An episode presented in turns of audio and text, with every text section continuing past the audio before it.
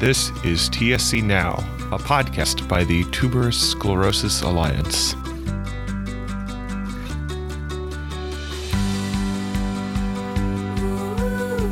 Hello, and welcome to the November episode of TSC Now, sponsored by Aquestive Therapeutics.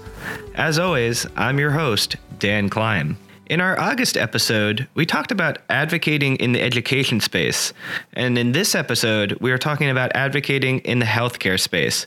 Some of the common challenges parents, caregivers, and those affected by TSC face when seeking care, and how they can work with their doctor to make sure they receive the highest quality of care.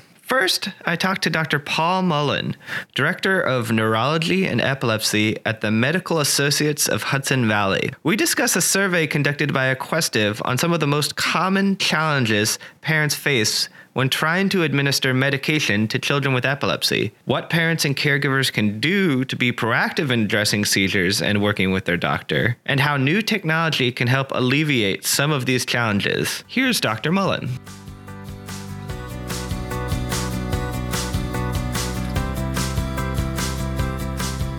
All right, we're now joined by Dr. Paul Mullin, who is Director of Neurology and Epilepsy at the Medical Associates of Hudson Valley. Dr. Mullin, thank you so much for talking to me today. Thank you for the invitation, Dan. Absolutely. So I wanted to talk to you because, you know, a recent survey conducted by Aquestive Therapeutics found that parents and caregivers face a number of challenges when they're trying to administer medication. 53% of those surveyed said their children didn't finish the food that their medication was in. 70% said their children refused to take medication. 72% uh, has said their kids have spit out their medication. What's your reaction to these findings? Are you surprised by these results? Well, first, no, um, not at all. I think this is a great, great survey. And just as a disclosure, I am a speaker with Aquestive. And one of the very, very big challenges is getting children to take their medicines. And we know what an amazing challenge this is for the caregivers. This, I think, was a, a wonderful study that Aquestive did. And what they really did is they looked at caregivers who were taking care of children with seizures who were below eight years old. And, you know, how do you get a child to take a medicine? So they really looked at 50 parents and they gave them a very short questionnaire. And they found out that about 46% of the caregivers crushed a pill with food to give it to their child. That seems very, very reasonable. But then about 53% of the children don't finish the food that the medicine is in. So you can imagine the amount of time that this takes to prepare the medicine, crush it, and then you've got about half of the kids are not finishing the medicine. The other thing we know is that about 70% of the children often refuse to take the medicine at some point. And this too is not surprising. Medicines can have a very bitter taste. And about 72% of the kids spit out their medicine once it's given to them. So again, it's about 75% of caregivers, it really poses a challenge how to get the medicine to my child. How can parents overcome some of these common challenges? How do you get a kid to take medication that tastes bad? It's a great question. And the first thing becomes not only that medicines can taste bad, at what age can you start teaching your child to take some medicines in the most common pill uh, form, which is a pill? Well, the first thing is a lot of children, number one, children that are below school age may not be able to swallow pills. Mm-hmm. That's the uh, challenge that we face. So, probably below six years old, many children will not be able to swallow a pill. So then the first thing is, all right, at what age can I start teaching a child to swallow a pill and how can we do that? We'll get to the question about badly flavored medicine. So the first thing is, all right, what can I do to help a child learn to take a pill? Well, the first thing you can do is you can start practicing with school age children, kindergarten age children. And what you want to do is show them how to take a small pill and show themselves, put a very small thing practice. Now, I know some people use things such as, have you ever seen those M&M minis? They're a great way, as long as your child doesn't have an allergy to the dye or you're not worried it's not a diabetic child, you can probably take this, you put it on the tip of the tongue, and then you have them tilt their head back gently and practice is swallowing just with little sips of water or maybe milk. And they see how easily that the M&M mini goes down. So the first thing is the mechanics of swallowing a pill. And you really have to learn how to do that. Another thing you can do is by example, you can show a child how easy it is when you take your vitamin in the morning. and show them exactly what they do. So first show, demonstrate, and then let the child try to take it themselves. The next thing then becomes, well, what about children younger than that that can't swallow a pill? And you bring up a good point. Things that don't taste good. Medicines frequently have either an acidic or a bitter taste to them. That's just the nature of medicines, especially many medicines like seizure medicines, like antibiotics. And it's a balance that the pharmacists or the compounders try to do. They really don't want to make the medicines taste too good. You don't want the children to think this is simply candy and want to more for it. But at the same time, they have that very bitter taste or the acidic taste that children really do not like. So what do a lot of people do? Well, they try to mix it with things to kind of mask the flavor. Some people before giving a medication will try to mask it by coating the tongue with something like a little bit of chocolate syrup or maple syrup or something first and then take the pill. And sometimes it makes it easier for the child. Most people try to mix things in with things such as applesauce or a pudding that tastes good. And for children, this becomes much more palatable, but it still is, it's very time consuming to take a pill, to crush a pill. Some pills come in a sprinkle and then try to mix this together. And then you've got to ensure that the child eats the pudding with the applesauce.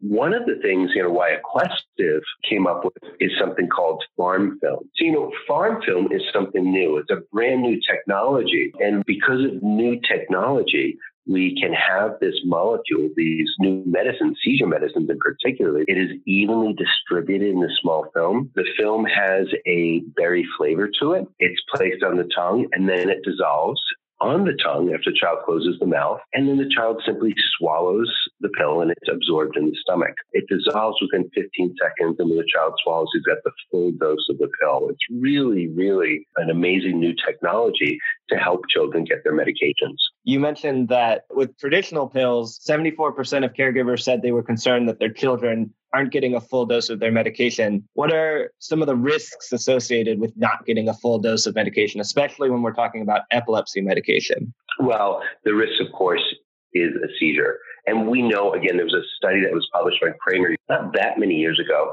and it really showed that approximately 30 to 40% of the patients at some time do miss a medication. Many patients, when they do miss that medication, do have a seizure. And many patients don't feel comfortable telling their physician that they've actually missed medication.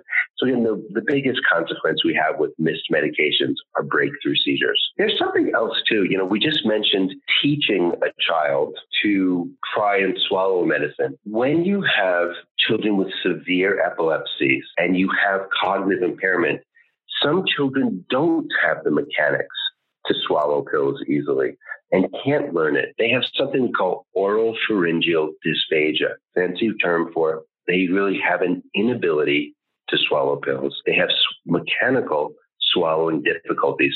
This is related to their neurological condition. And again, we know that in a syndrome like Lennox-Gastaut, one of the common seizure syndromes that we see children with tuberous sclerosis, about 40% of the patients have oral pharyngeal dysphagia. So again, it's not just an age component. They really, because of neurological condition, cannot swallow pills. And this again is where something like film can really change the way we give medications to our patients.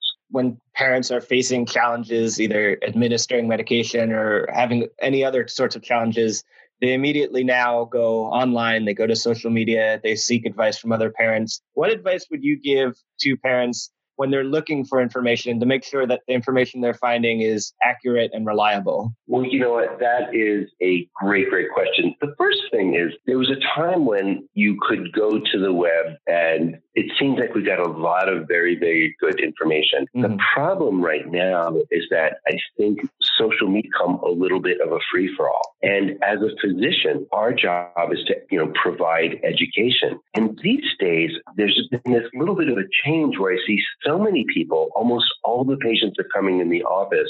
And I love the fact that patients are self-educating. I think that's the beauty of the web. But these days, uh, an actual percentage of the appointment is explaining away some of the myths that people are seeing or hearing online. So a lot of the chat rooms are not really regulated. A lot of things online that patients, but may not be good sound medical advice regarding different therapies. So I would really recommend that people go there are certain organizations and support groups that have websites where the information is regulated. It comes from experts within the field of epilepsy. Probably one of the best sites, I think, is that from the Epilepsy Foundation of America, epilepsy.com. Another one is the Lennox Gastaut Foundation, and that can be found at lgsfoundation.org. Another site that is very good is the National Institute of Neurological Disorders and Stroke. There's also the Child Neurology Foundation and the National Organization for Rare Disorders. Yeah, and building off of that point, you mentioned many of our partners that we've worked with in the past. What role can the TS Alliance play as an advocacy organization to be proactive about educating our constituents about some of the common issues they may face and how to overcome them? Well, I think things like this are wonderful. Um, doing some podcasts. I think the site has some great information. I think it's where people can meet through different things such as uh, sponsoring speaker events, sponsoring patient and family education events, some of the charitable events such as the walks that take place that not only support research, but also where patients and family members get to meet each other and share what happens. Beyond administering medication, what are some other common challenges parents and caregivers face when caring for their child with epilepsy? Well, one of the things, again, is knowing what to do when somebody has a seizure. You know, there are some certain things that people can do to help the parents and the doctor get better care. So I think, again, the key is education. Mm-hmm. It's important that people dispel some of the myths about epilepsy. You know, when you see somebody having a seizure, especially a loved one, it can be very frightening. We often talk in our point of think, let's think about what is a seizure. A seizure is the clinical manifestation of abnormal discharge of firing in the brain. We say, so normally our brain has a very organized pattern of firing. We hear some speech. It makes sense to us. Our neurons fire and we respond. Well, if those neurons aren't firing, the person can't respond. If that abnormal firing spreads to the motor or movement system, instead of telling the arm to go out and come back as a normal motor system would do, everything becomes stiff and rigid. The person falls to the floor. There might be an echo cry as air is pushed out and the person is not responsive. So, first, we try to educate people about what is going on to mm-hmm. dispel mm-hmm. some of the fear of seeing seizure. And then we talk about, all right, we know what's going on. This is just an abnormal electrical storm. I'm not going to be afraid of this, but I'm going to learn how to manage this. And what am I going to do? Well, first, I'm going to lay the patient on the side. It's important that all family members know first aid. And it's interesting that seizure first aid can include, like I said, all family members, including siblings and even ch- children between four and six can know simple things from first aid. Observe what's going on, call an adult or someone who can help whether that be actually in person in the house or on the phone. But then too, we're going to lay our patient on the side. We're going to make sure we don't stick anything in their mouth. And then what we're going to do is we're going to track what happens during the seizure. Tracking what happens can help describe to the doctor so he may know, okay, this is the type of seizure that I'm treating. Make a note of every phase and sometimes write it down while it's fresh in your mind. These are things that will help when you go to see the doctor understand what happens during the seizure. You, you mentioned that seeing someone have a seizure for the first time is really scary. And you've mentioned that there are a lot of myths around seizures. What are some of the common myths you've heard that you've had to educate against? It's very funny. So this morning, I was outside with my dog and my neighbor. We let our dogs run together. And I said, Oh, yeah, I'm doing a podcast for um, patients with epilepsy this morning. And right away she said, Oh, I remember I went to the small Episcopal private school. One of the kids in the class had seizures. And we were all ready with the ruler in case he had a seizure there in early morning prayers to put the ruler in his mouth so he wouldn't bite off his tongue. And, you know, this is such an old myth. And here I am with one of my neighbors. You know, it's uh, 2019 and that's still her concept of seizure first aid. So the first thing is seizure first aid. Never put something in someone's mouth. Most of our parents know that. Turn someone on their side. They're not going to, you know, the swallowing mechanism might not be there. Some people may bite their tongue. There might be a little bit of blood. We just want to turn someone on their side and gently support their head so any secretions come out. In some cultures, some people are afraid to touch people during a seizure because it might be contagious. And absolutely, that's not true. Seizures are not contagious. You really don't have any problem with going and getting administering first aid and holding someone with a seizure. There's a lot of myths that people with epilepsy or violence, post-ictal violence that my dear is extremely rare, most rare. Most people are in need of your help and support. And again, for me, just understanding, especially for the family members, what is happening.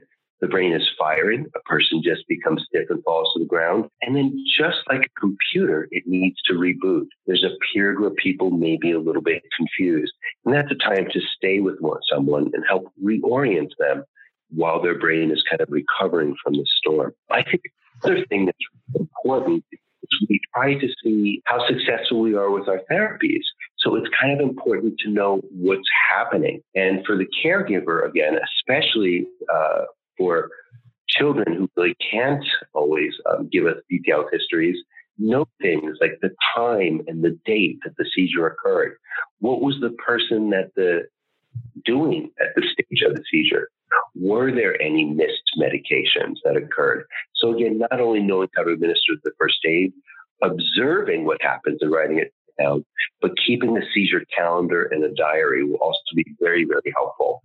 And these days, there are certain apps that can have some seizure uh, for some of patients actually to help them maintain their diaries. So probably that's the single most important thing. Making sure that you do take your medications. Noncompliance, as we said, is a very large problem with seizures. Keeping your appointment. Many of the seizure medications require what we call therapeutic monitoring. We monitor different things for people taking seizure medicines. We monitor blood levels. Many medications are processed either in the liver or in the kidney. So we may follow kidney functions.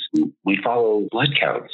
Some of the anti seizure medicines may affect the bone marrow. So the first thing is, you know, we try to have these things done on a regular basis. So it's important not only to keep your appointment, to make sure that the doctor has ordered certain labs, that these labs are drawn and they're drawn in a reasonable time so they're available at the time of your appointment. I think also having a seizure response plan. You know, a seizure can be, again, it's very disruptive. The biggest problem with seizures is they can come at any time, but it's nice if the different members of the family know what they're going to do during the seizure. Okay, I'm going to go provide first aid. I'm going to time it. If there's two seizures, I'm going to call EMS or I'm going to call my doctor's office to see whether or not we need to go in. But having a seizure response plan is very important. So everyone's not disorganized. I think they've had a seizure. This is the person who's going to go check. I'm going to administer the first aid.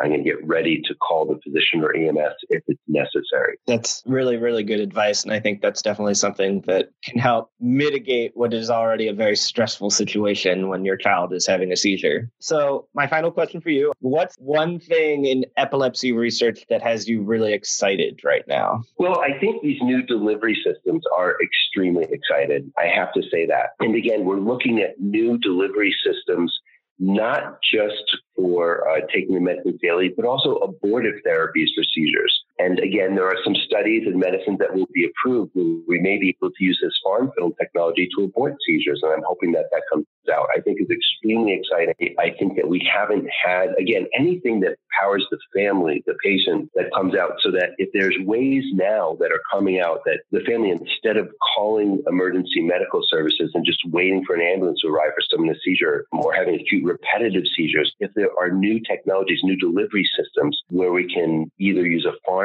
film or perhaps an intranasal to get something quickly to our patients, that excites me. Yeah, I concur. And I think any advances to help overcome some of these common challenges in administering medication will be huge. So it's very exciting to see what's coming down the pike. Well, Dr. Mullin, thank you so much for taking time to talk to me today. I really appreciate it. And I appreciate you sharing your expertise and giving parents really good tangible advice on how to manage their care and the care of their loved ones with epilepsy. You're welcome, Dan, and thanks for the invite.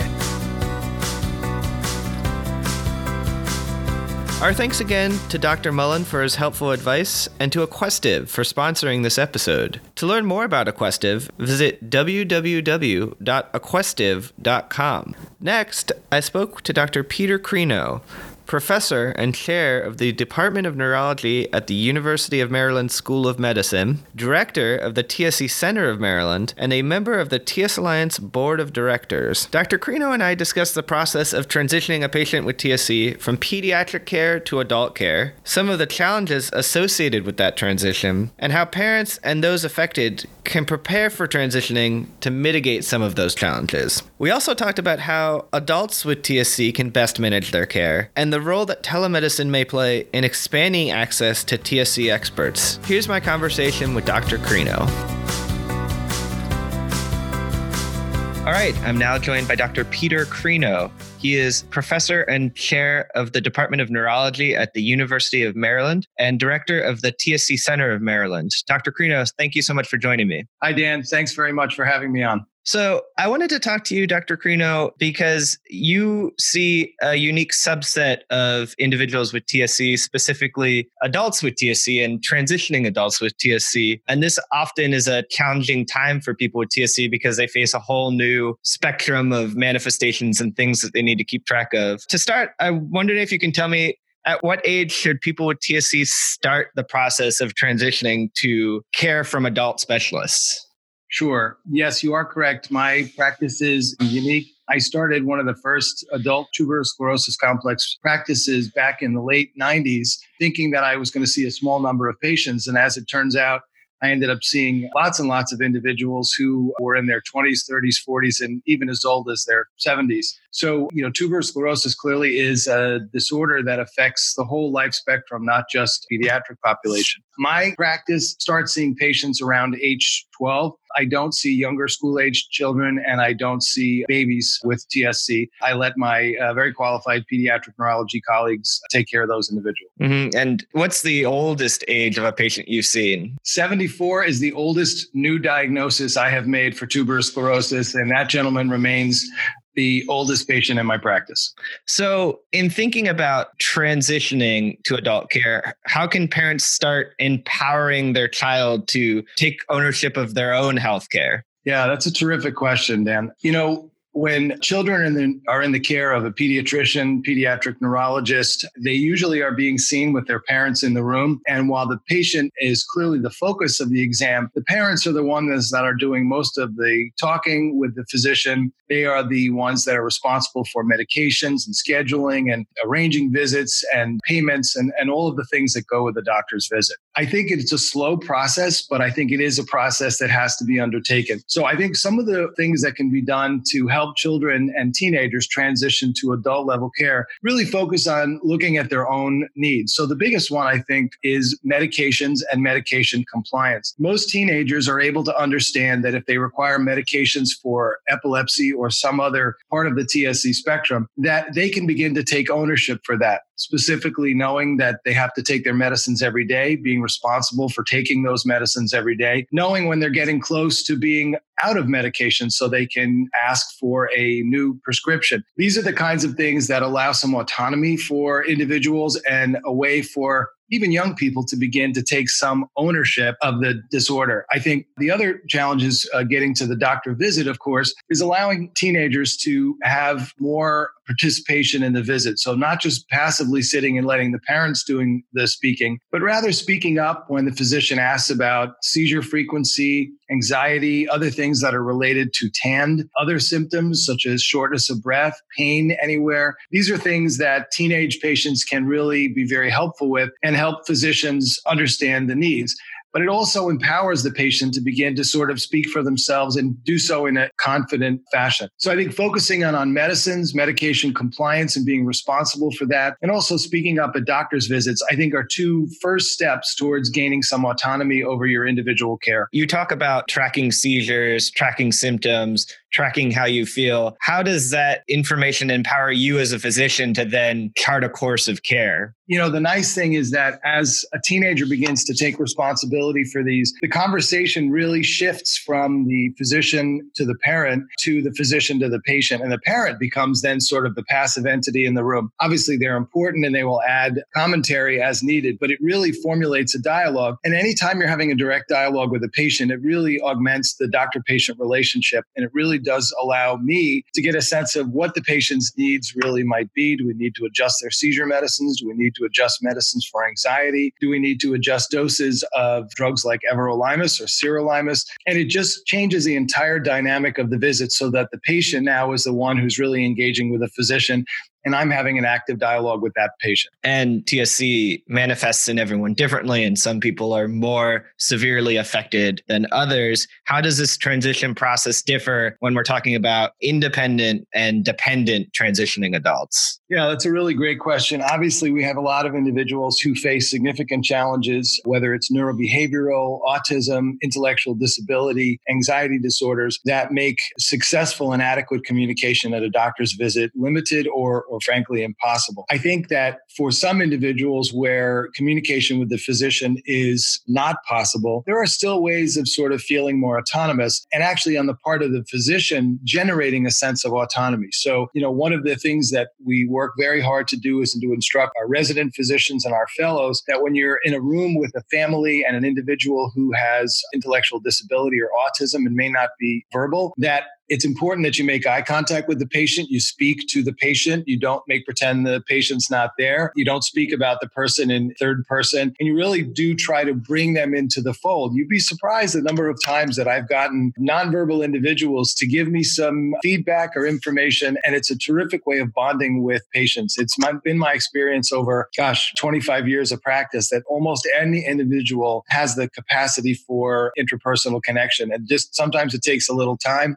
but working and trying to speak to each individual patient as if they're the most important person in the room will generate a sense of autonomy. They may not be able to tell you what their medications are or step up to take responsibility for their health care, but you are indeed creating a sense that they are the most important person in the room. Yeah, I think that's such great advice for any physician who deals with people with significant neurocognitive challenges. And I appreciate you sharing that because I think that's really, really great. Zooming out a little bit, the healthcare system is tough to navigate for anybody. What are some things that parents can teach their kids to prepare them for dealing with things beyond just their own care? Yeah, that, that's a really important question. And even just going to your primary care doctor for a routine visit checkup can be daunting for some individuals. It involves scheduling your own schedule, but the physician's schedule, insurance payments, co-pays, sometimes pre-authorizations. It really is a minefield for individuals.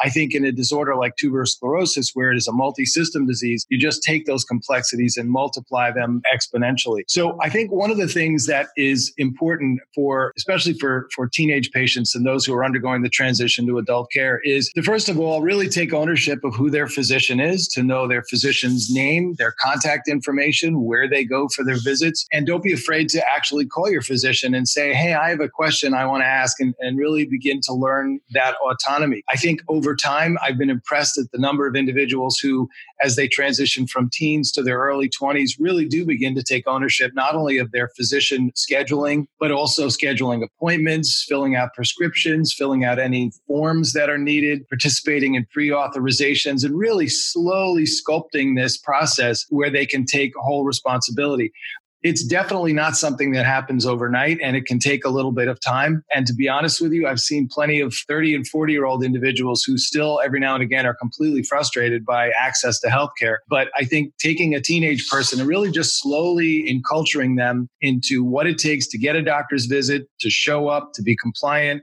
how to participate in the insurance, knowing what kind of insurance you have, bringing your insurance cards to the visit, knowing that you have the ability to pay a copay as needed. These are little things that over time will become just routine. Yeah, I think those are all great steps to take to start taking ownership. You mentioned how some of these challenges are magnified, and that's especially true because TSC is a multi organ disorder. So often patients are seeing multiple specialists and bear the burden of having to coordinate care amongst these specialists, whether they're seeing a neurologist or a nephrologist or a pulmonologist. How can patients work with their doctors and especially their primary care physician to share the burden of working with all of these different specialties? That's right, Dan. And I think I think you said that well. It, it's a big challenge to kind of figure out who's the person that's really in charge of all this. And it's not uncommon for individuals affected by TSC to have to see four different specialists and you know balance all those appointments and medications and diagnostic tests and surveillance tests. It, it's more than some some individuals really can handle. I think an important thing to do is first and foremost, obviously, if you can get connected to a TSC clinic clinic where there is a designated TSC specialist or set of specialists, that's going to make life much easier because someone's going to step up and really take charge. All of the clinic directors have agreed that one of our responsibilities in caring for individuals is that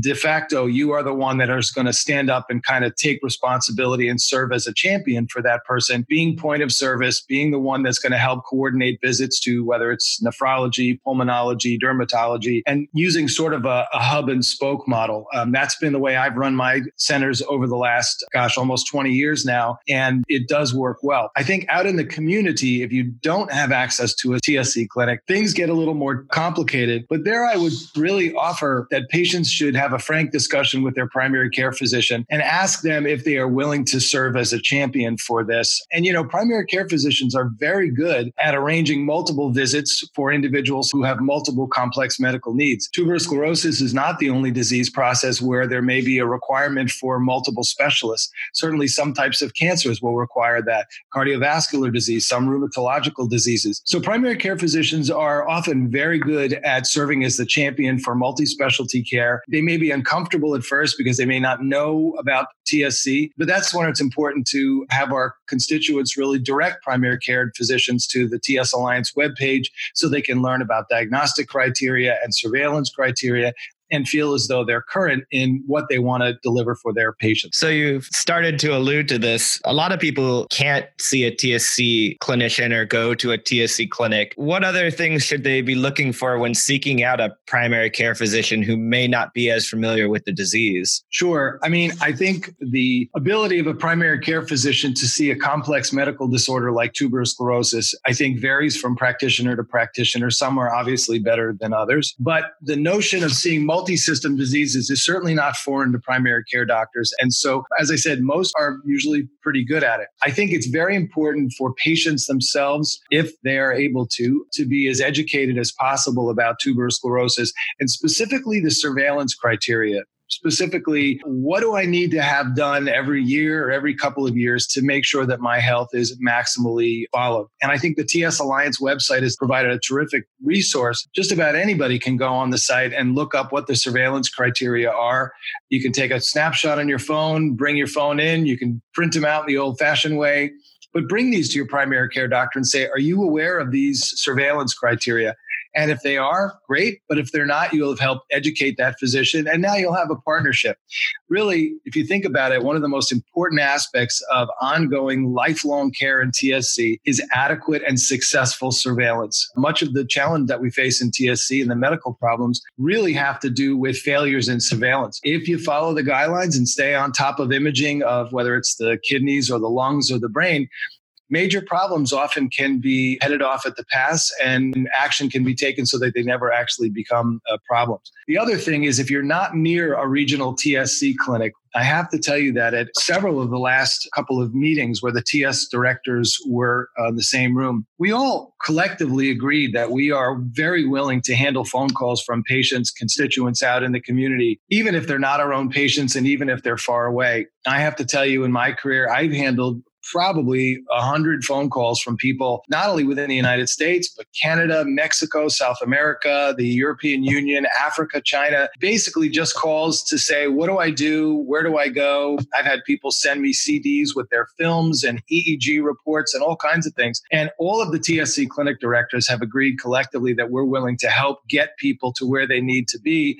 or at least provide them with some guidance over the phone. I think finally, it's important that patients, if they have the opportunity to connect with a local TSC chapter, there's TSC chapters around the United States and really internationally, that can be very, very helpful because at the grassroots level, there are individuals at each chapter who can point you in the direction of practitioners who may not be running clinics, but for example, may be familiar with TSC and know how to respond to some of the questions that are so important. Yeah, I think it's so empowering to hear that many of the TSC clinic directors are so willing and helpful in collaborating with patients because I think having access to experts really helps people feel relief that they're getting the best quality of care possible. And you mentioned that patients should work to educate themselves as much as they can about the surveillance and management of the disease. And you know, we find that many of the people affected by TSC are the experts. They're very well versed in not just the manifestations of the disease, but the science behind it. So, how can patients work with their doctor and have that conversation to foster collaboration and encourage them to work with TSC specialists like yourself? Yeah, no, that's a very good question. And uh, again, it, it is somewhat variable provider to provider. But in my experience, providers want to deliver good care no matter where they are. And I have, uh, in my own practice, on many occasions, have patients come in with disorders other than tuberous sclerosis. They may be rare disorders, and they've been dealing with this for their entire life. So I, I try to be as open as possible and willing to listen because you really do learn from patients the direct upfront experiences. I think it's vitally important to form sort of this concept of a collaboration with your physician. It really is a team effort at the end of the day. It's never just the physician and it's never just the patient. So having that conversation up front with your primary care doctor saying, look, I have a complex genetic disorder that can affect multiple systems in my body, spanning my brain, my skin, my heart, my lungs, my kidneys, and really say, I, am going to need you to learn a little bit about this. Are you willing to do that? I would be surprised if most practitioners would say no. Most would be very willing to learn. And if you have a practitioner who says, gosh, I'm just not willing to do that, yeah, that might be an indication for you to find somebody who's a bit more willing to collaborate with you. One of the ways to fill some of the gaps in allowing people who otherwise wouldn't be able to see a TSC expert is through telehealth. And I know at the TSC Center of Maryland, you are working to expand access to telehealth. Can you talk a little bit about how telehealth works and how people can get access to it? Telehealth is a very exciting new technology that I think is here to stay. It has been deployed around the United States, initially in the setting of the care of patients with stroke, as well as patients who are in neurocritical care units. It has extended to the neurobehavioral health world and psychiatry in patients, and many psychiatry programs around the United States use telehealth. The technology of telehealth is actually quite simple. It usually allows a face to face device based communication between a provider and a patient. There are a number of commercial platforms that are available that allow you to essentially log in and use something akin to Skype, for example, which allows you to basically see the patient. The patient sees the physician, and it is usually password protected and encrypted, so your health information is secure. Typically, in the room with the patient, there is someone who's known as a telepresenter. That individual is usually a healthcare provider, typically a nurse, physician assistant, nurse practitioner, and they participate in the visit by essentially carrying out the physical exam. So telehealth would, in my practice, is carried out at a community hospital out on the eastern shore of Maryland. That's about a two and a half hour ride from downtown Baltimore. So patients like very much that they don't need to come into the city. They drive into the community hospital, park their car, come in, sit in a nice quiet exam room, and we log in together. And then I do a standard one hour visit with questions and answers. I review their medicines, their imaging studies, any laboratory studies that are recent. I ask the telepresenter to help help me go through a physical exam. I allow plenty of time for the patients to ask me any questions, and then I make a recommendation for care. We make a follow up appointment at some time in the future, and then we sign off, and they again get my contact information. So it's it's kind of just like a regular doctor's office, only done through the proxy of a computer. The nice thing about it is that it does diminish travel time for many patients it's clearly a technology that, if deployed correctly, will allow tertiary care providers to get out into communities, underserved rural areas where there normally is not tertiary care. So I think, as I said, it's a technology that's here to stay. Many health systems are embracing this technology, and it will allow tertiary care doctors to really ply their craft out in areas where there aren't usually tertiary care hospitals. And the feedback I've gotten from patients, Dan, I must say, has been universally positive. Everyone really likes the fact that they don't have to travel long distances and they find the engagement through the video platform kind of the same as what we use on our phone now with FaceTime and other platforms. It's it's not all that novel and people are are frankly very comfortable with it. What are some of the current barriers to wider adoption of this technology? Well, so the uh, technology has to be adopted by uh, a health system or a group practice, but but somebody's got to purchase the technology. There has to be a contractual arrangement with the site where the patients will be coming, and that contractual arrangement again is not only for space but also for the telepresenter, the uh, any fees for IT and you know connectional services, troubleshooting, and then there's obviously a component for billing for physician services and the capacity for the physician physician to order tests and medications. So there is a little bit of, you know, information technology that goes into just setting up the platform. But but actually having done it recently now for as many as six different hospitals, it's not that complicated, which is why I think the technology will begin to expand rapidly. In previous conversations with TSC and TS Alliance leadership, we've talked about using this technology to facilitate our international engagements. So in places throughout the world that are underserved where there's no TSC clinic, setting up a tele, what I call a tele TSC initiative, I think is very prudent, uh, and I think is something that TSC, uh, TS Alliance leadership is is very interested in. So, if someone were interested in participating in telehealth with the University of Maryland, for example, how would they go about doing that and setting that up? Yeah. So right now we are uh, getting ready to launch our program, sort of go live in January, where it's going to be seamless for patients. The simplest thing to do now is to email me directly or call the number for our TSC Center of Maryland, which is on the TS Alliance webpage, and we can get you slotted in.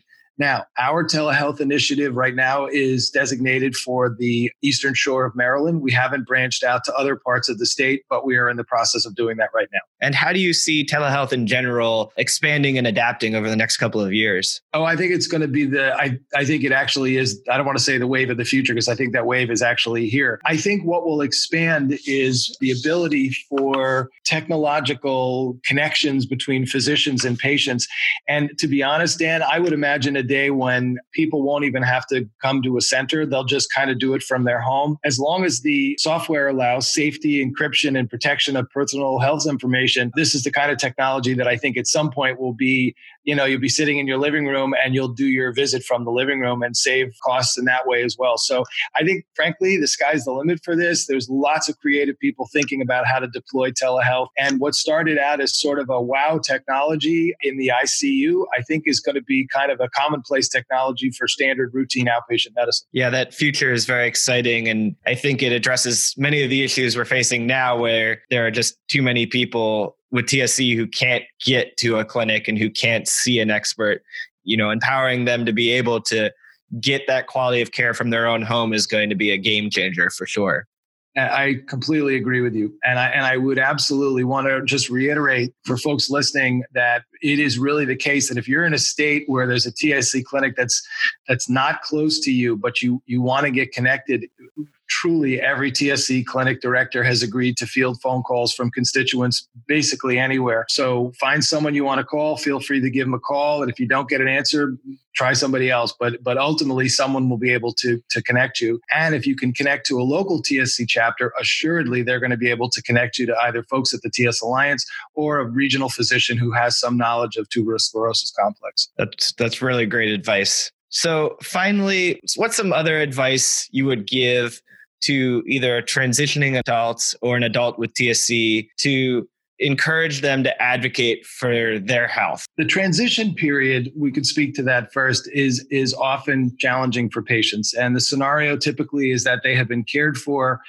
by a skilled, trusted, compassionate, dedicated pediatrician and or pediatric neurologist for as long as they've had TSC. In fact, all they've ever known in terms of care has been pediatric care. Pediatric care tends to be very patient and family centered. It's often very holistic and it's it's great care, let's face it. The transition to adulthood can be a little frightening because the adult world of medicine isn't quite so patient centered or rather family centered, it's really more patient centered. And so kind of the holistic affectionate feel that you get in the pediatrician's office seems uh, a little bit absent. I think it's important for adult physicians to recognize that and really try to make that tr- transition as smooth as possible and realize that adult physicians are just as concerned about you and just as compassionate. It's just that the style of care delivery is, is a little bit different. Secondly, is the understanding that this is a new physician relationship, which means that the patient's going to have to develop new trust in this individual. And it's often a challenge to not view everything that the adult doctor is doing in the context of what the pediatric doctor did in the past. They are two very separate disciplines, two very different approaches. And the challenges facing a five year old with tuberous sclerosis are very different than those facing a 45 year old. So there has to be a little bit of recognition that, that this is a new relationship and the new physician brings expertise that really wasn't there in the pediatrics uh, group. There's also sometimes new treatments that are available that maybe wouldn't be used in a child, but now can be used in an adult. And ironically, sometimes what the adult doctor will do is actually revisit treatments that people have had when they were children, because sometimes a second try is a very important exercise. And you can have therapeutic success with the drug a second time that may not have worked the first time. So I think transitioning from the pediatric group to the adult group does require some courage on the part of patients and families. And it indeed does require that patients begin to advocate for themselves a bit. Now, the second part is that when you're an adult and you're now established with an adult practitioner, you have to advocate for your care much the way you would with any other chronic disorder, like, for example, hypertension or diabetes or cardiovascular disease, which is that you do have to be responsible about physician visits. You have to be compliant with medications. It's vitally important that patients are compliant with periodic scans to just check the size of kidney lesions or the size of brain lesions. These are very, very important things because they allow the physician to take steps, to take actions that are going to prevent conditions from getting worse.